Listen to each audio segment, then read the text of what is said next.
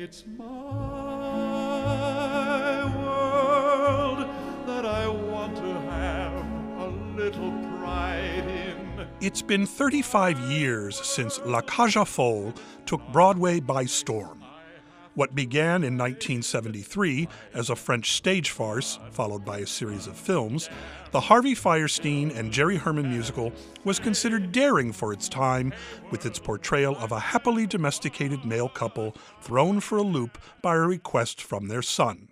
With marriage equality the law of the land and RuPaul's Drag Race a crossover hit, it seems less daring today, but its message of self acceptance still packs a punch.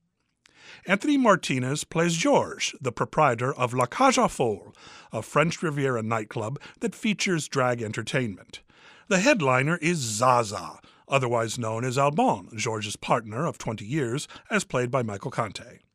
Together they have raised a son who's come home to announce his engagement to a girl whose politician father happens to be the leader of the right wing Tradition, Family, and Morality Party.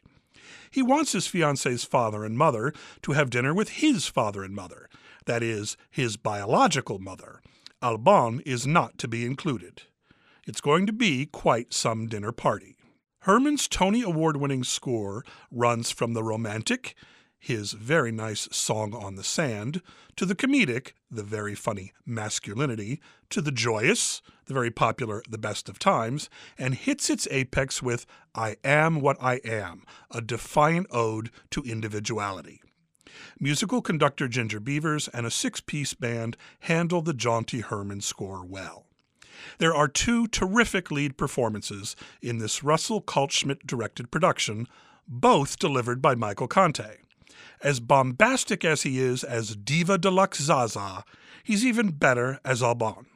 Conte brings real emotional depth to his character as he deals with his son's rejection. It's a depth that's lacking from Martinez's rather bland Georges. Nice comedic support is provided by Joseph Favalora as their butler slash maid, Jacob, and Michael Fontaine as the stuffed shirt politician. His 12 syllable delivery of a five syllable word had me laughing out loud. Lorenzo Alviso also does well as the turncoat son who soon sees the error of his ways. The design budget must have gone almost entirely to the costumes, as there's almost no set to speak of. But Zaza's and Les Cagelles' Quatuor almost makes up for it. Social progress may have dimmed some of the, for lack of a better word, novelty from La Cage, but it still has plenty of heart. La Cage aux Folles runs Friday through Sunday through May the 20th at the 6th Street Playhouse in Santa Rosa. Friday and Saturday performances are at 7:30 p.m. There are Saturday and Sunday matinees at 2 p.m. There's also a Thursday, May 3rd performance at 7:30 p.m. For specific show dates and times, go to 6thstreetplayhouse.com. From Second Row Center, I'm Harry Duke for KRCB.